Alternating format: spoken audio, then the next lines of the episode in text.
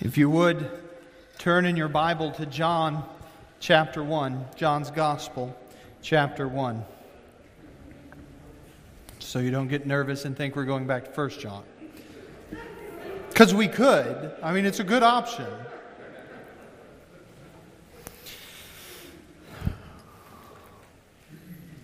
Well, it's been long thought that uh, based on the testimony of and however you want to pronounce this, somebody's going to come tell me I pronounced it wrong. Irenaeus, Irenaeus, one of the church fathers, um, who was discipled under Polycarp, Polycarp discipled under John, knew John, understood that this, it's documented in their writings, understood that this gospel was written when John was an old man, thought to have been written about 55 years after the resurrection. Of course, that's disputed, not inspired truth, but pretty credible. And we have to think about who John is as we come to his gospel. We have to think of all that he witnessed in seeing Christ's transfiguration. He has, at this point in his life, walked the long road of growing as a faithful apostle. But I think if he were here this morning, he would emphasize more than his apostleship being a disciple of the Lord Jesus Christ. He has seen the church, as we saw in 1 John, rocked by false teachers. I want to, the crowd, and there are some in, this, in the church uh, that really believe this, that say theology doesn't matter. I can't wait till we get to heaven. And John is there, and just like, just say it to him. Just, just one time. See how that goes for you. Uh, he has seen the devastation of false teachers. He's seen people who have been impacted by that and uncertainty about their faith, people leaving the church that departed from among us because they were not of us. He's seen people hurt. Most importantly, in false teaching, he saw the character of God attacked. Now, if we turn quickly to John chapter 20, we will see the stated purpose of his book in verses 30 and 31. Many of you will remember it. Now, Jesus did many other signs in the presence of his, the disciples, which are not written in this book. But these are written so that you may believe that Jesus is the Christ, the Son of God, and that by believing you may have life in his name. John writes in his later years a gospel that we might believe. So we see his stated purpose, but we also have to level with the reality of the providential way in which this letter has impacted the world. I think one of the ways that it's impacted the world, and it's glorious, is that it has frustrated liberal theologians in our own day. And we'll see why in a moment. You can't come to John and do all of the liberal nonsense that liberals do. It just doesn't work here the denying of the deity of Christ and the miracles and all of those kinds of things. There are those in the liberal camp that would accuse John. This is absolutely absurd. They would accuse John, because they don't like his book, because it refutes their teaching, that he is just a, he is a wooden theologian. And he's writing this gospel as just a heady theologian, and he's missed really the, the point of the gospel. But here, what we will learn is that in light of all that God has done, John writes to convey not just a wooden theology, but life changing truth about the most magnificent life ever lived. Now we have to remember that Christ's inner circle was comprised of James and Peter, and here our beloved apostle John. And he's conveying not merely from his head, although that's part of it, but also from his heart. I was asked in this past week, why is it that we're headed to John next? And I don't remember standing here this morning what reason I gave at that moment, but I can tell you the more that I've had time to think about that question and standing here with you this morning, I, I know it's because I have grown to love John. Not just his letter, but the man, who he is, finding John to be this man of deep affection. He's not a controversialist in the sense of, and there are many of these even in the Reform camp, that they just want to pick a fight just to pick a fight. Uh, they, they want to come to a doctrine and they want to build a camp there and they want to divide the church over that very thing. And John is willing to divide over truth that's been delivered by the Spirit of God to him. But John is much more than that. He's a man of deep and great affection. He thinks and he loves deeply. He's genuine in all that he does. And so, why wouldn't we come here? And part of what we learn too throughout the Gospels, the reason that you begin, I don't know about your heroes in the faith, but my heroes, some of the greatest help to me as a sinner is seeing that they're sinners too. I'm not helped by men that don't understand what it is to be a sinner. John is a man who understood what it is to be a sinner. In Mark chapter 9, we find this John said to him, Teacher, speaking to Jesus, we saw someone casting out demons in your name, and we tried to stop him because he was not following us. And Jesus said, Do not stop him, for no one who does a mighty work in my name will be able soon afterward to speak evil of me. For the one who is, a, is not against us is for us. For truly I say to you, whoever gives you a cup of water to drink because you belong to Christ will by no means lose his reward. Yet John had, in this moment, had this elitist attitude. These people aren't, they're not part of this inner circle, Jesus, and so we should push them to the peripheral. Jesus had to correct him. In Luke chapter 9, we find this narrative. When the days, I, I love this. When the days drew near for him to be taken up, he set his face to go to Jerusalem. That's Jesus. And he sent his messengers ahead of him, who went and entered the village of the Samaritans to make preparations for him. But the people did not receive him because, of his, because his face was set towards Jerusalem. And when his disciples, James and John, saw it, they said, Lord, do you want us to tell fire to come down from heaven and consume them? A little vengeful there, isn't he? But he turned and rebuked them, and they went to another village. Now, this is the best. If you don't think there's humor in the Bible, you need to read it more often. Because in Mark chapter 3, we find what Jesus had become, begun to refer to them as John, the son of Zebedee, and John, the brother of James, to whom the name had been given sons of thunder. Isn't that great? Here, here they are. Jesus, do you want us to call down fire on them? And he calls them, all right, boys, sons of thunder, calm down. And he had to be softened in the gospel as well, and that gives me, as a sinful man, much hope. Here, John is on the other side of so much of this. Still sinful to be sure, but much more sanctified and clear headed. By this time, he's been arrested for preaching the gospel.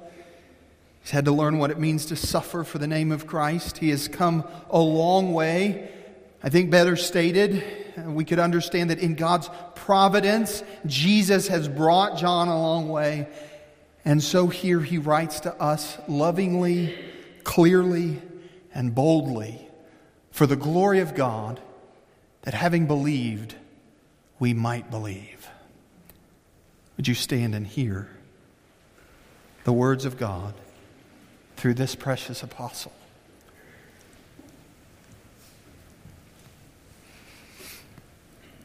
John, writing here under the inspiration of the Spirit of God, in the beginning was the Word, and the Word was with God, and the Word was God. He was in the beginning with God. All things were made through him, and without him was not anything made that was made. In him was life, and the life was the light of men. The light shines in darkness, and the darkness has not overcome it. There was a man, there was a man sent from God whose name was John. He came to bear witness. He came as a witness to bear witness about the light, that all might believe through him. He was not the light, but came to bear witness about the light. The true light, which gives light to everyone, was coming into the world. He was in the world, and the world was made through him, yet the world did not know him. He came to his own, and his own people did not receive him.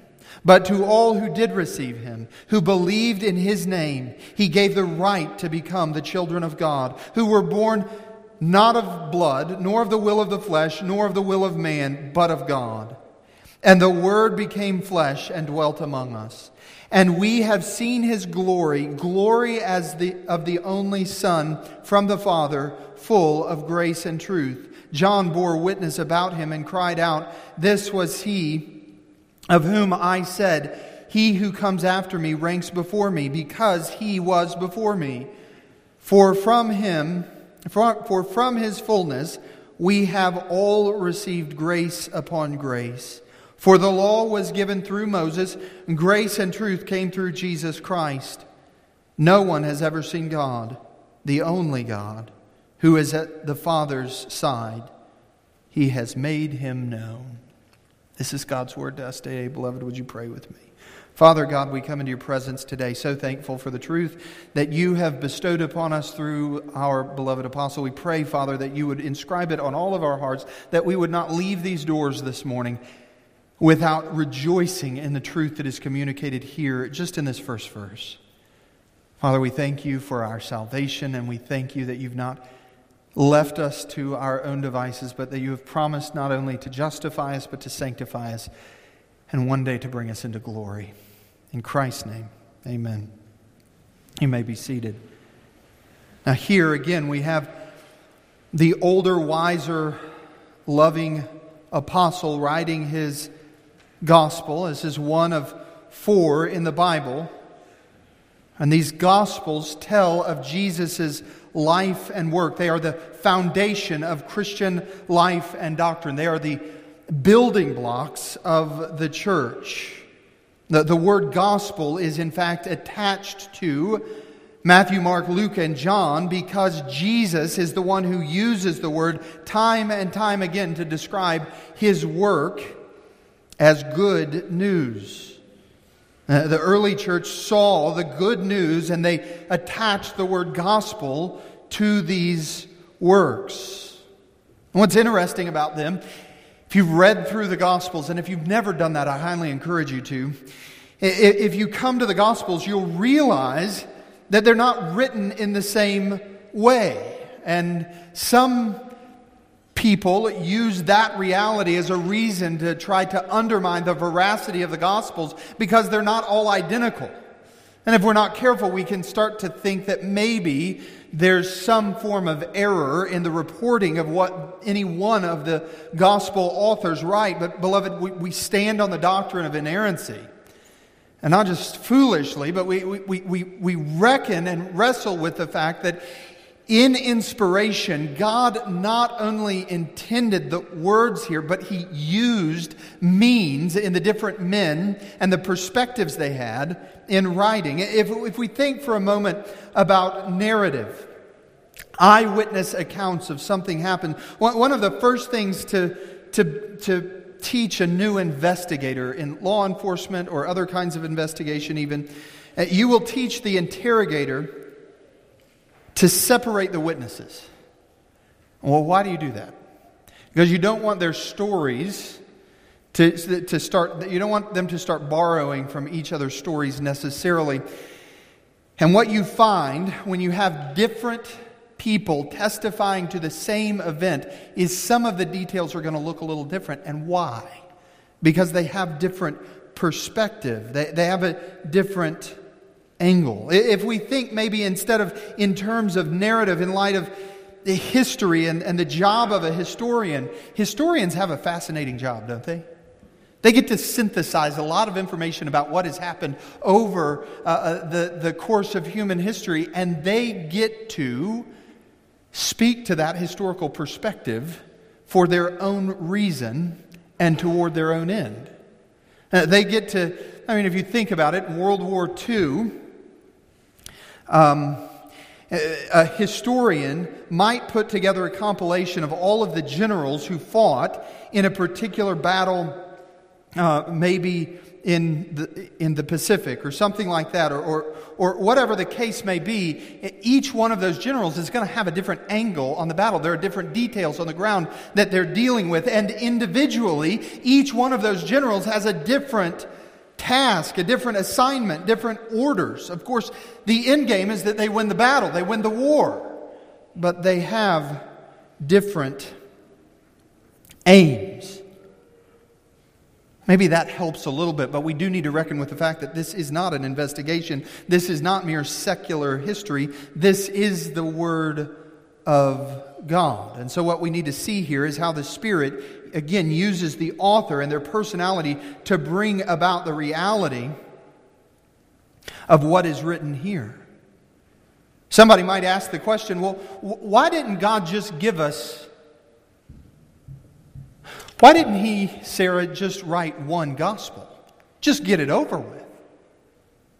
Well, there's an answer to that. You know why? Because we need all four. Because he is wise and omnipotent, and we are not. Because there are different angles of questions that need to be asked. Do you know, we got to get going here, but there are some questions that are asked of the Bible that the Bible just patently doesn't answer. And that should give us a clue. If God has not answered it, then it's not necessarily the question that we need to have answered. Now, maybe it's something we hold on to, we wrestle with all throughout our lives. That's fine. But God has answered every question that is necessary for faith and honoring the Lord in all of our lives. He has dealt with those things. So we, we have four distinct gospels here because we need them. And reading them makes that clear. The first three Gospels, Matthew, Mark, and Luke, are called the Synoptic Gospels. Syn means to see, optic together. That is, those three, uh, those three Gospels kind of carry with them a same tenor of perspective. And some liberal theologians have used that to say, well, you see, those first three gospels, they kind of head in the same direction, but John, John is distinct. John is different, so let's just get, a, get rid of it altogether. There's a real reason why they want to do that, and we'll see that today. Uh, they, they want to get rid of it because they have their own agenda. It's interesting to see how Matthew, Mark, and Luke all have different, they start differently. Uh, Mark, excuse me, Matthew and Luke begin just before the birth of Jesus. Mark begins with the public ministry of Jesus. Mark is the, the frantic friend. Have you ever, uh, indulge me here a little bit? I was a security director at one point in my life, um, and inevitably, out of 10 different security guys, when an incident, whatever it was, happened, there was always one out of the group that was a little bit more wound tight than anyone else. And he was always the one to show up at my front door just beating the door down because he wanted to make the report.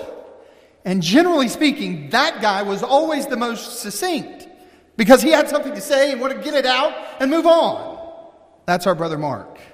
He's the most concise, he's in, an, in a hurry. He uses the word, if you read Mark, he uses the word immediately, over and over, and immediately this happened. It's almost if you read it like he's out of breath, like he is just dumping stuff on us. Luke is more of my man. He shows up and he's going to take his sweet time.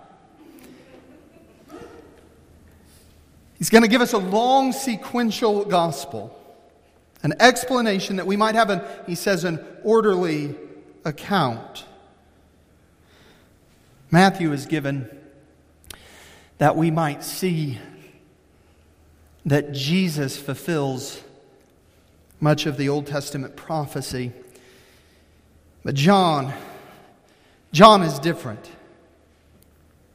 As we've already seen in his letter, John is one who writes poetically, beautifully from the heart. He, He'll come to a topic and he'll just kind of spin there. He'll lean into an issue and he'll move on, proving it time and time again. And what we find ultimately in John is a very clear combination of two things gospel, that is, who Jesus is, what he did, and what he says. So there is gospel in John's gospel, you don't say. But then the second leg is theology. Now, all of the Gospels have theology in them. They get to theology, they move in the direction of teaching us a theological perspective. But John, he begins with theology. John is the unapologetic apologist. He is here to give us an argument, a thesis, and look at verse 1 with me this morning, and we find his thesis in verse 1. In the beginning was the Word, and the Word was with God, and the Word was God. That's his argument. All five verses, really, are his thesis. In the beginning was the Word, and the Word was God, and the Word excuse me, in the beginning was the Word, and the Word was with God, and the Word was God. He was in the beginning. All things were made through him, and without him was not anything made that was made. In him was life, and the life was the light of men. The light shines in darkness, and the darkness has not overcome it. Isn't it interesting how God makes us all different and uses those personalities for his glory? That's what we learn in four different gospel gospels. It's interesting also to look at the way in which John handles his bringing theology to us. Many people, when they write, when they, when they make an argument, when they have an apologetic reasoning, they'll start out by trying to grab your attention over here and they'll lead you through arguments, and then very, at the very end of their, their, their work, they'll spike the ball. They'll kind of leave you with that, boom, okay, I'll remember that. John, John doesn't necessarily work that way. And it's one of the reasons I've learned to love John. I have friends that accuse me, and y'all will probably agree with this particular brother, and I may have shared this with you before, but I have one friend in particular that accuses me all the time. Say, Jay, when you preach, you just like to you just like to throw grenades. You know, you pull the pin, you lob the grenade, and then you just there it is.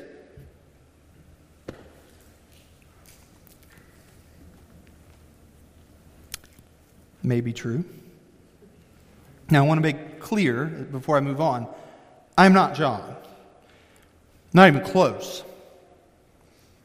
But this propensity is something that John has uh, in his own writing as well, because it's as if John, well, it's kind of like this Paul, Paul's standing here this morning at the podium.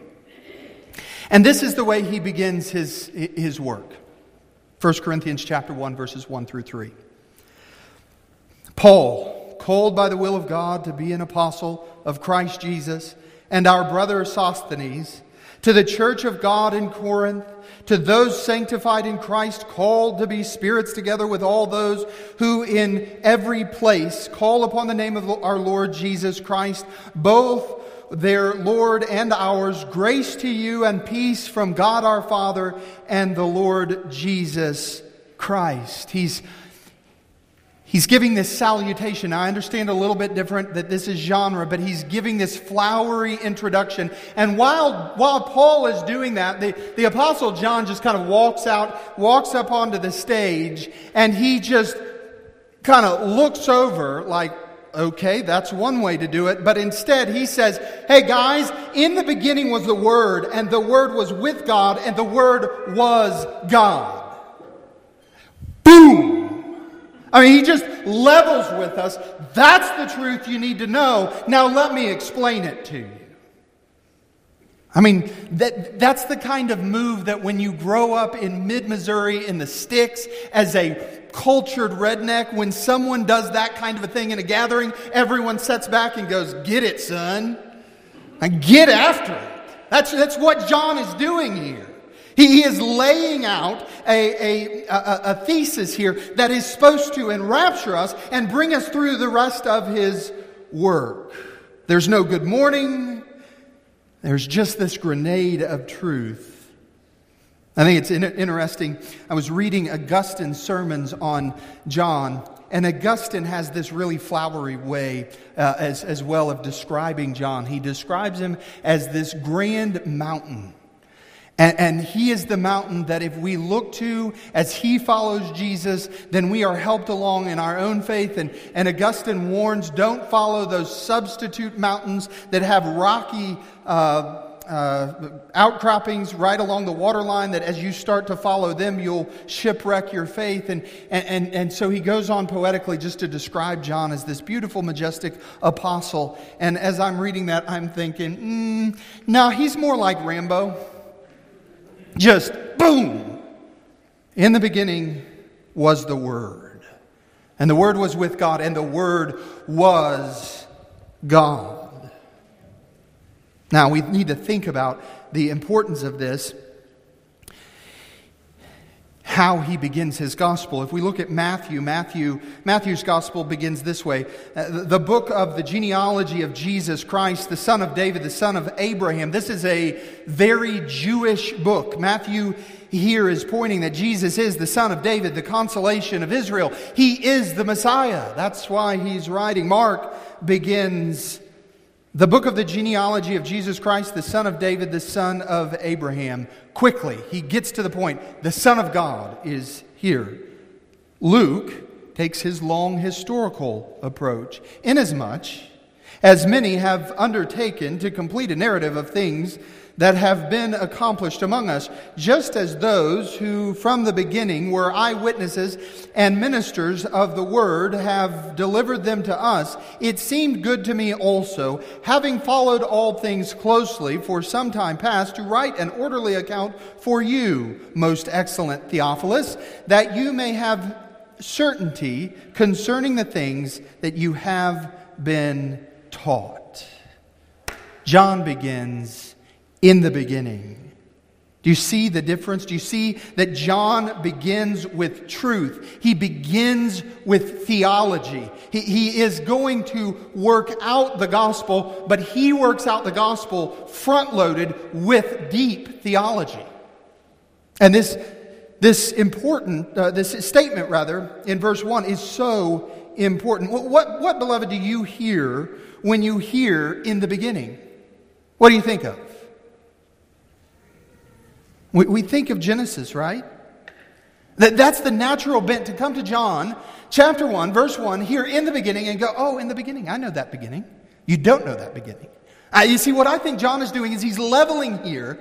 My brother is leveling a, a, a, a, grenade at us that if we're not careful, we'll move on and we'll miss what he's saying.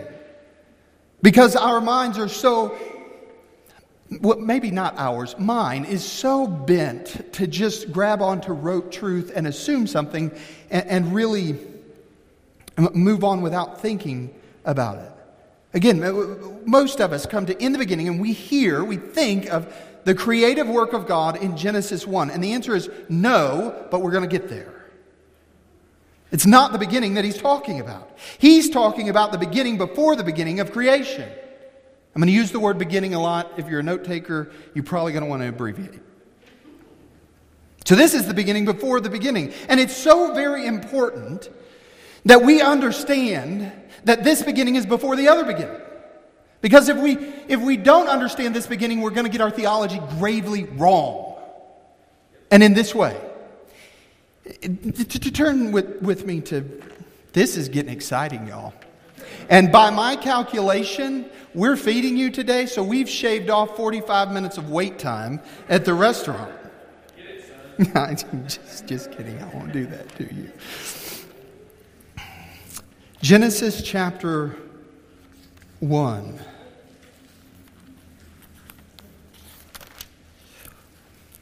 Well, boy, they put a lot of preface and table of contents in this, don't they?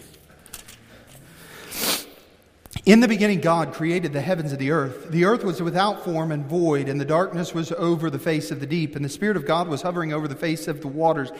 And God said, Let there be light, and there was light. And God saw that the light was good, and God separated the light from the darkness. God called the light day, and the darkness night, he called night. And there was evening, and there was morning the first day. And God said, Let there be an expanse. And on and on he says, And God made, and God made, and he keeps moving in that direction. God said, God said, over and over and over there in the first chapter. And if we are not careful and we conflate the in the beginning with that Genesis 1 beginning, what we will think is that in some form or fashion,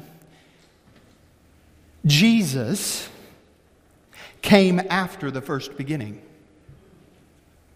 That, that there was this beginning, and God put Adam and Eve into the garden to work and keep it, to bring glory, to worship Him with a crown of righteousness, all of these things that we've learned. And there was an oops. And so Jesus is a plan B. Well, some would argue that Israel's the plan B, then Jesus is the plan C. All of that is wrong. What, what Jesus is aiming at here is the reality that Jesus was in the beginning. The Bible never gives us reason to think of Jesus in the term, terms of being a plan B. Jesus has always been the plan from the foundation of the world.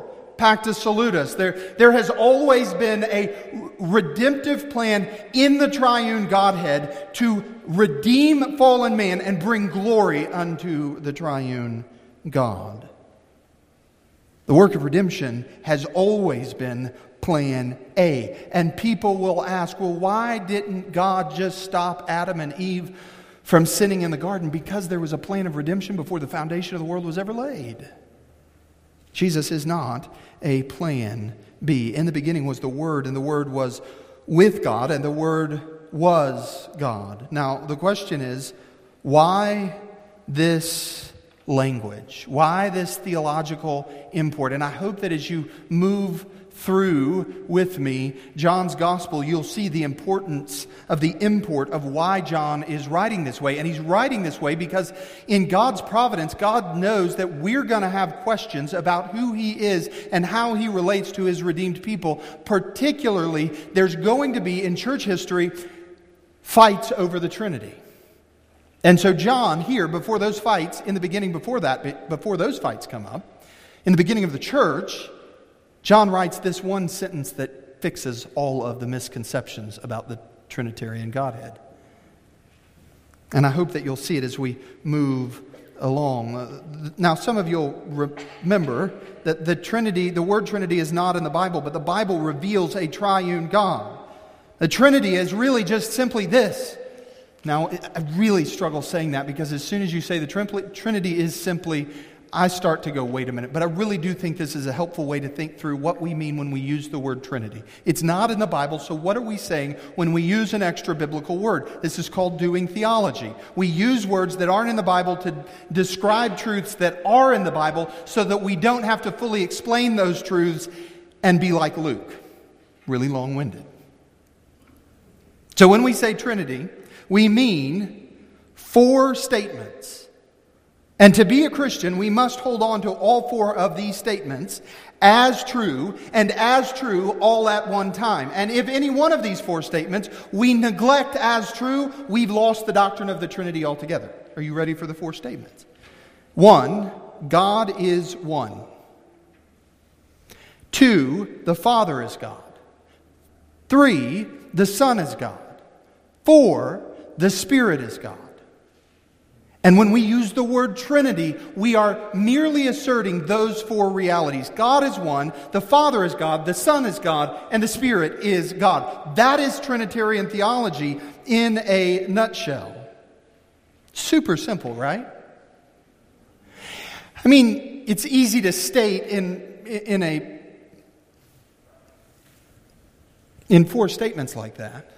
But apparently, it's not easy to hold on to because the church has had to fight for this reality continually. And here in the first sentence, we have really three of those four realities. In the beginning was the Word, and the Word was with God, and the Word was God. There is the reality that, that God is one, that the Father is God there, and Jesus is God, and by the end of John's gospel, we will see the, all four of these things working out in unison.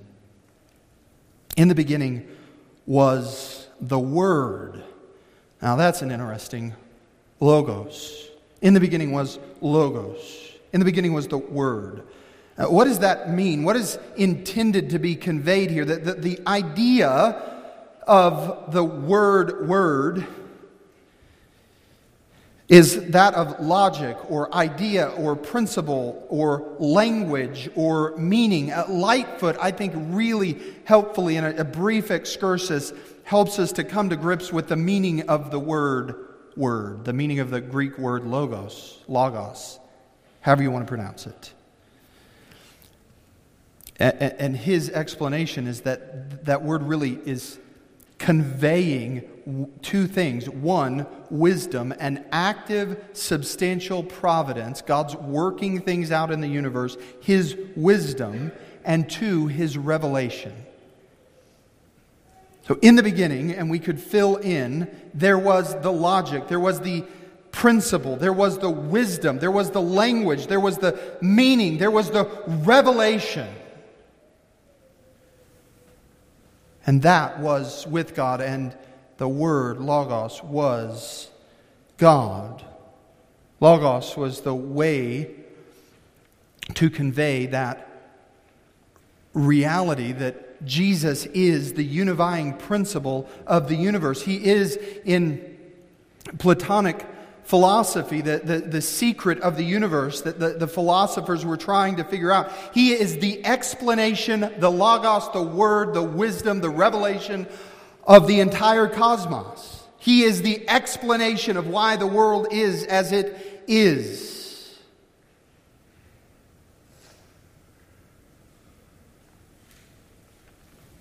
And so here, He's communicating to us the clarifying reality of the Trinity, of who Jesus is as part of the Trinity. And, it's really helpful, again, that we'll get to the Spirit also by the end of John's Gospel, but he drops this bomb of pointing to Christ as a member of the Trinity, pre existent in the beginning with the Father. And this is so important because this is the very uh, gospel that was used so um, much at the Council of Nicaea in 325. That you'll remember, I'll try and make this quick, but the here is the way that God. It, eh, do any of you ever just get frustrated there are problems in life? You just want to be able to hit the Staples easy button and move on with life? We're built that way. It's called laziness. God is better than we are, knows that we're weak that way. So the way that He works out truth in the church is he allows for heretics to come in amongst the saints so that the saints will have to face the truth and clarify what they believe. That very thing happened at the Council of Nicaea in 325. Somebody recently said if you, if you follow theological statements, you'll find that they're often named after the hotel where the people met. And so apparently, this was the Hilton of Nicaea in 325. There were no Hiltons, just to be clear. Don't tell your friends that the Council of Nicaea happened at the Hilton. but there was the, the, the heretic Arius, and he had some followers. And Arius in 325 was not following the Logos, the wisdom and revelation of God. He was following his own wisdom and revelation, his own logic, his own view. And so what he did was he asserted that there was a time when the Son was not. And therefore, because there was a time that the Son was not, in the beginning, before the beginning, there was a time that the Son was not. That's, that's Arius, okay? And so he says there had to have been a time when God created the Son. And ultimately, what we need to understand simply is this that Arius was, was, was emphatically trying to guard the primacy of the Father. And so he argued that the Father created the Son. That we need to be very careful not to say something that the Bible doesn't say. And Arius was following his own logic, saying something the Bible doesn't say. And all he had to do was understand John chapter 1, verse 1. What the Bible teaches is that yes, the Son proceeds from the Father, he is begotten of the Father, but that he was not created by the Father. God creates the world, but he does not create the Word. He doesn't create the Logos, he doesn't create Christ. He doesn't generate, he, he, he doesn't functionally create the Son. The, the Word here ultimately speaks to the reality that the Son is generated inside of the Godhead, that there was never a time when the Son was not. There never was a time when the Father was not. There never was a time when the Spirit was not. All of these three beings were in the beginning, before the, earth, before the world, in eternity past. The, the, the, this gospel then guards us from so much error. And it's interesting that I want you to hear the conclusion of that grand meeting at the Hilton of Nicaea. I'm not going to read the whole thing to you, but we'll get to the very last part. Listen to this statement. This is how the church began to formulate their understanding of pushing against the Arian heresy. He said, I believe in one God, the Father Almighty, maker of heaven and earth and of all things visible and invisible, and in one Lord Jesus Christ, the only begotten Son of God, begotten of the Father before all worlds, God of God, light of lights, very Son, excuse me, very God of very God, begotten, not made, being of one substance with the Father, by whom all things were made. We don't get those words. We do not get the Athanasian Creed without these words. In the beginning was the Word, and the Word was with God, and the Word was God. That's what John is doing here. He is leading out, he is saying that in the beginning of all beginnings, there was Christ, there was the Father, and he will show us that there was the Spirit. In the beginning of beginnings, there was the Word. When we speak of the co eternality of the triune God, we are leaning imminently on these words. It's interesting how much we get from just a few Greek words. And I would geek on Greek, but we don't have time. Here, John doesn't just say that Jesus was on good terms with God in the beginning. He doesn't say that, that Jesus pleased God at the beginning of time. He doesn't say that Jesus was right with God. No, in the beginning of beginnings, Jesus was God. He was plan A. Period. Hard stop.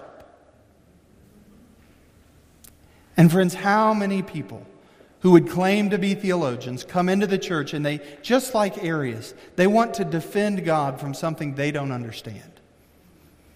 Our greatest need in the church today isn't to defend God, it's to submit to what He has revealed of Himself.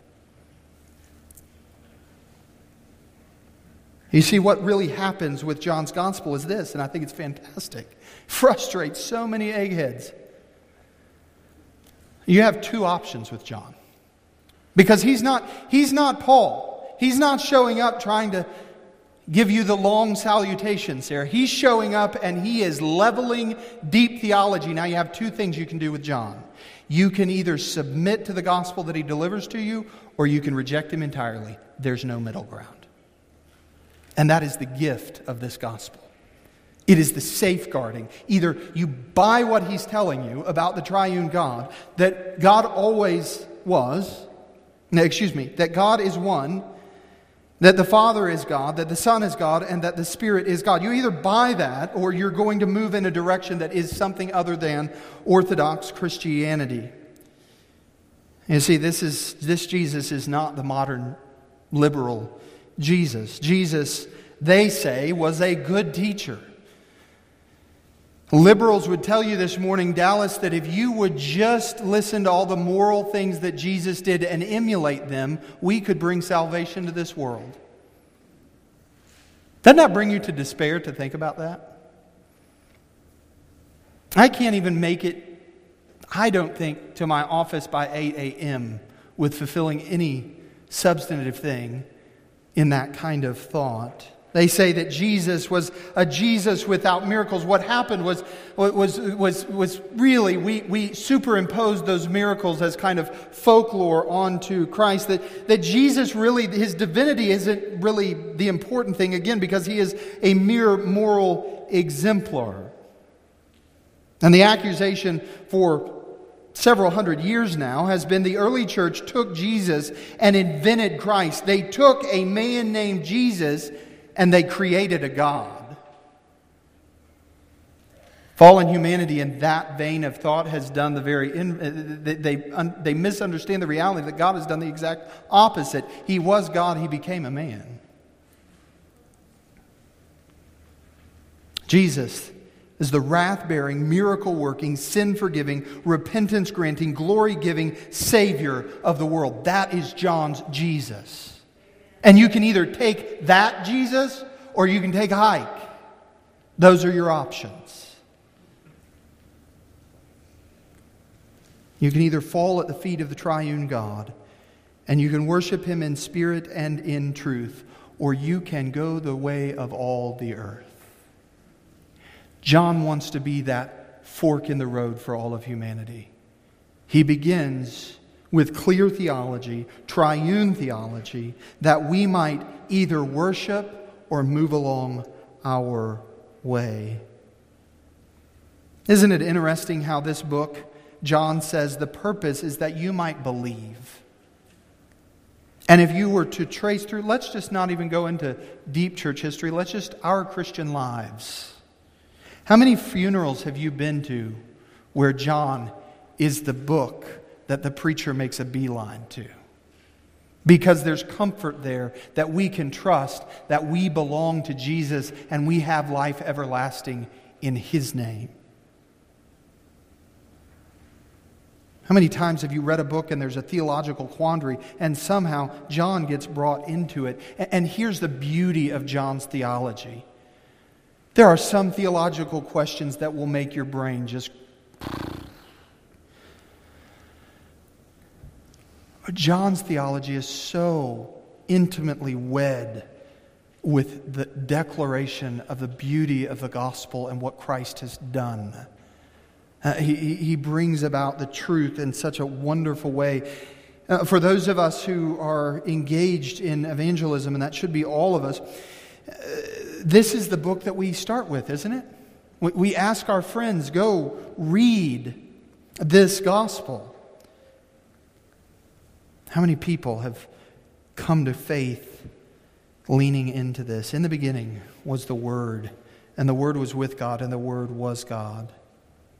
Now, I think what we need to move on from here in understanding that there is a Trinitarian defense is that, however, this verse is pointing to the other beginning. So, this is the beginning before the beginning, but it's pointing to the beginning that we most often think about in biblical terms in Genesis chapter 1, verse 1. That in the beginning. In verses 2 and 3, he gets to that beginning. He was in the beginning with God.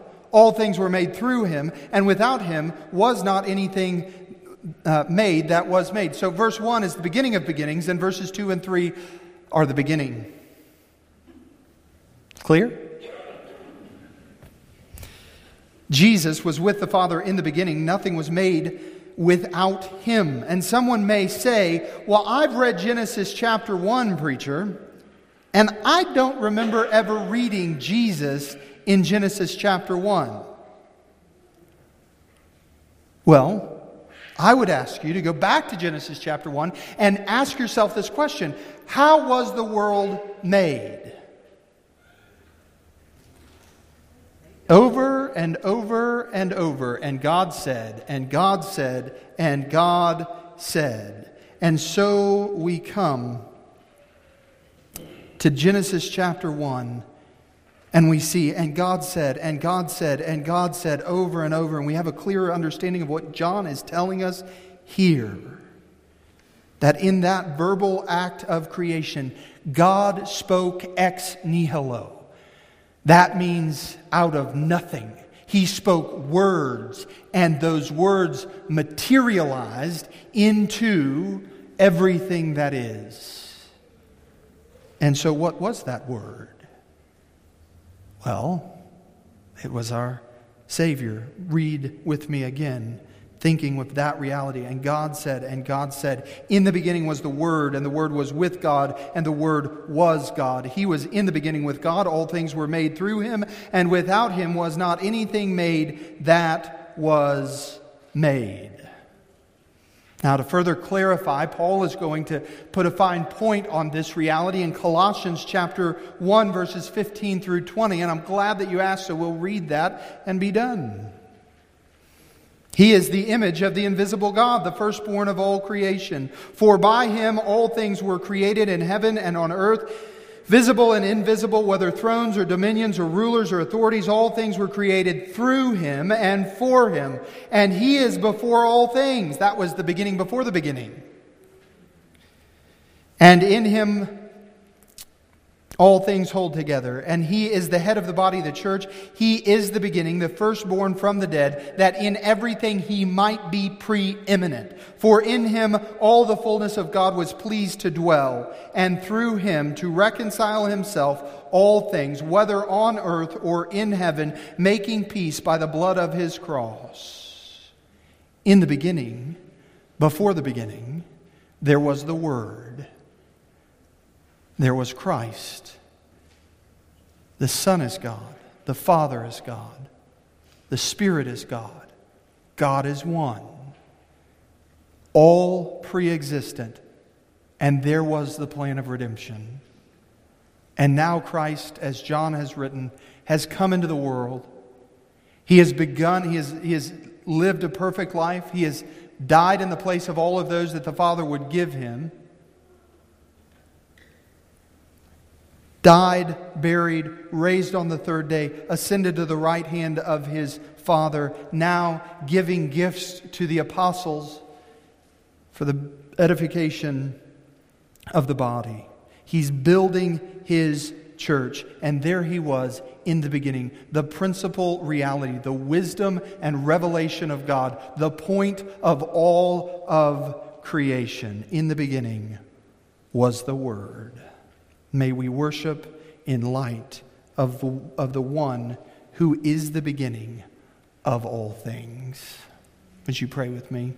Father, we come into your presence today, so humbled by this text, so humbled by the gentle, loving, kind, and yet bold apostle that you've given us in these pages. That he would declare truth without shrinking, that we would rest in the reality of the Trinity, and Father, that we would worship you in spirit and in truth, not because of who we are, but because of what you have done in our lives. Father, would you grant us mercy in these days ahead to understand with greater accuracy and clarity the meaning of these words. If there's one here today that has never repented of their sin and turned to Christ, Father, would you do what only you could do and create their heart afresh and anew, regenerate them, bring them to saving faith?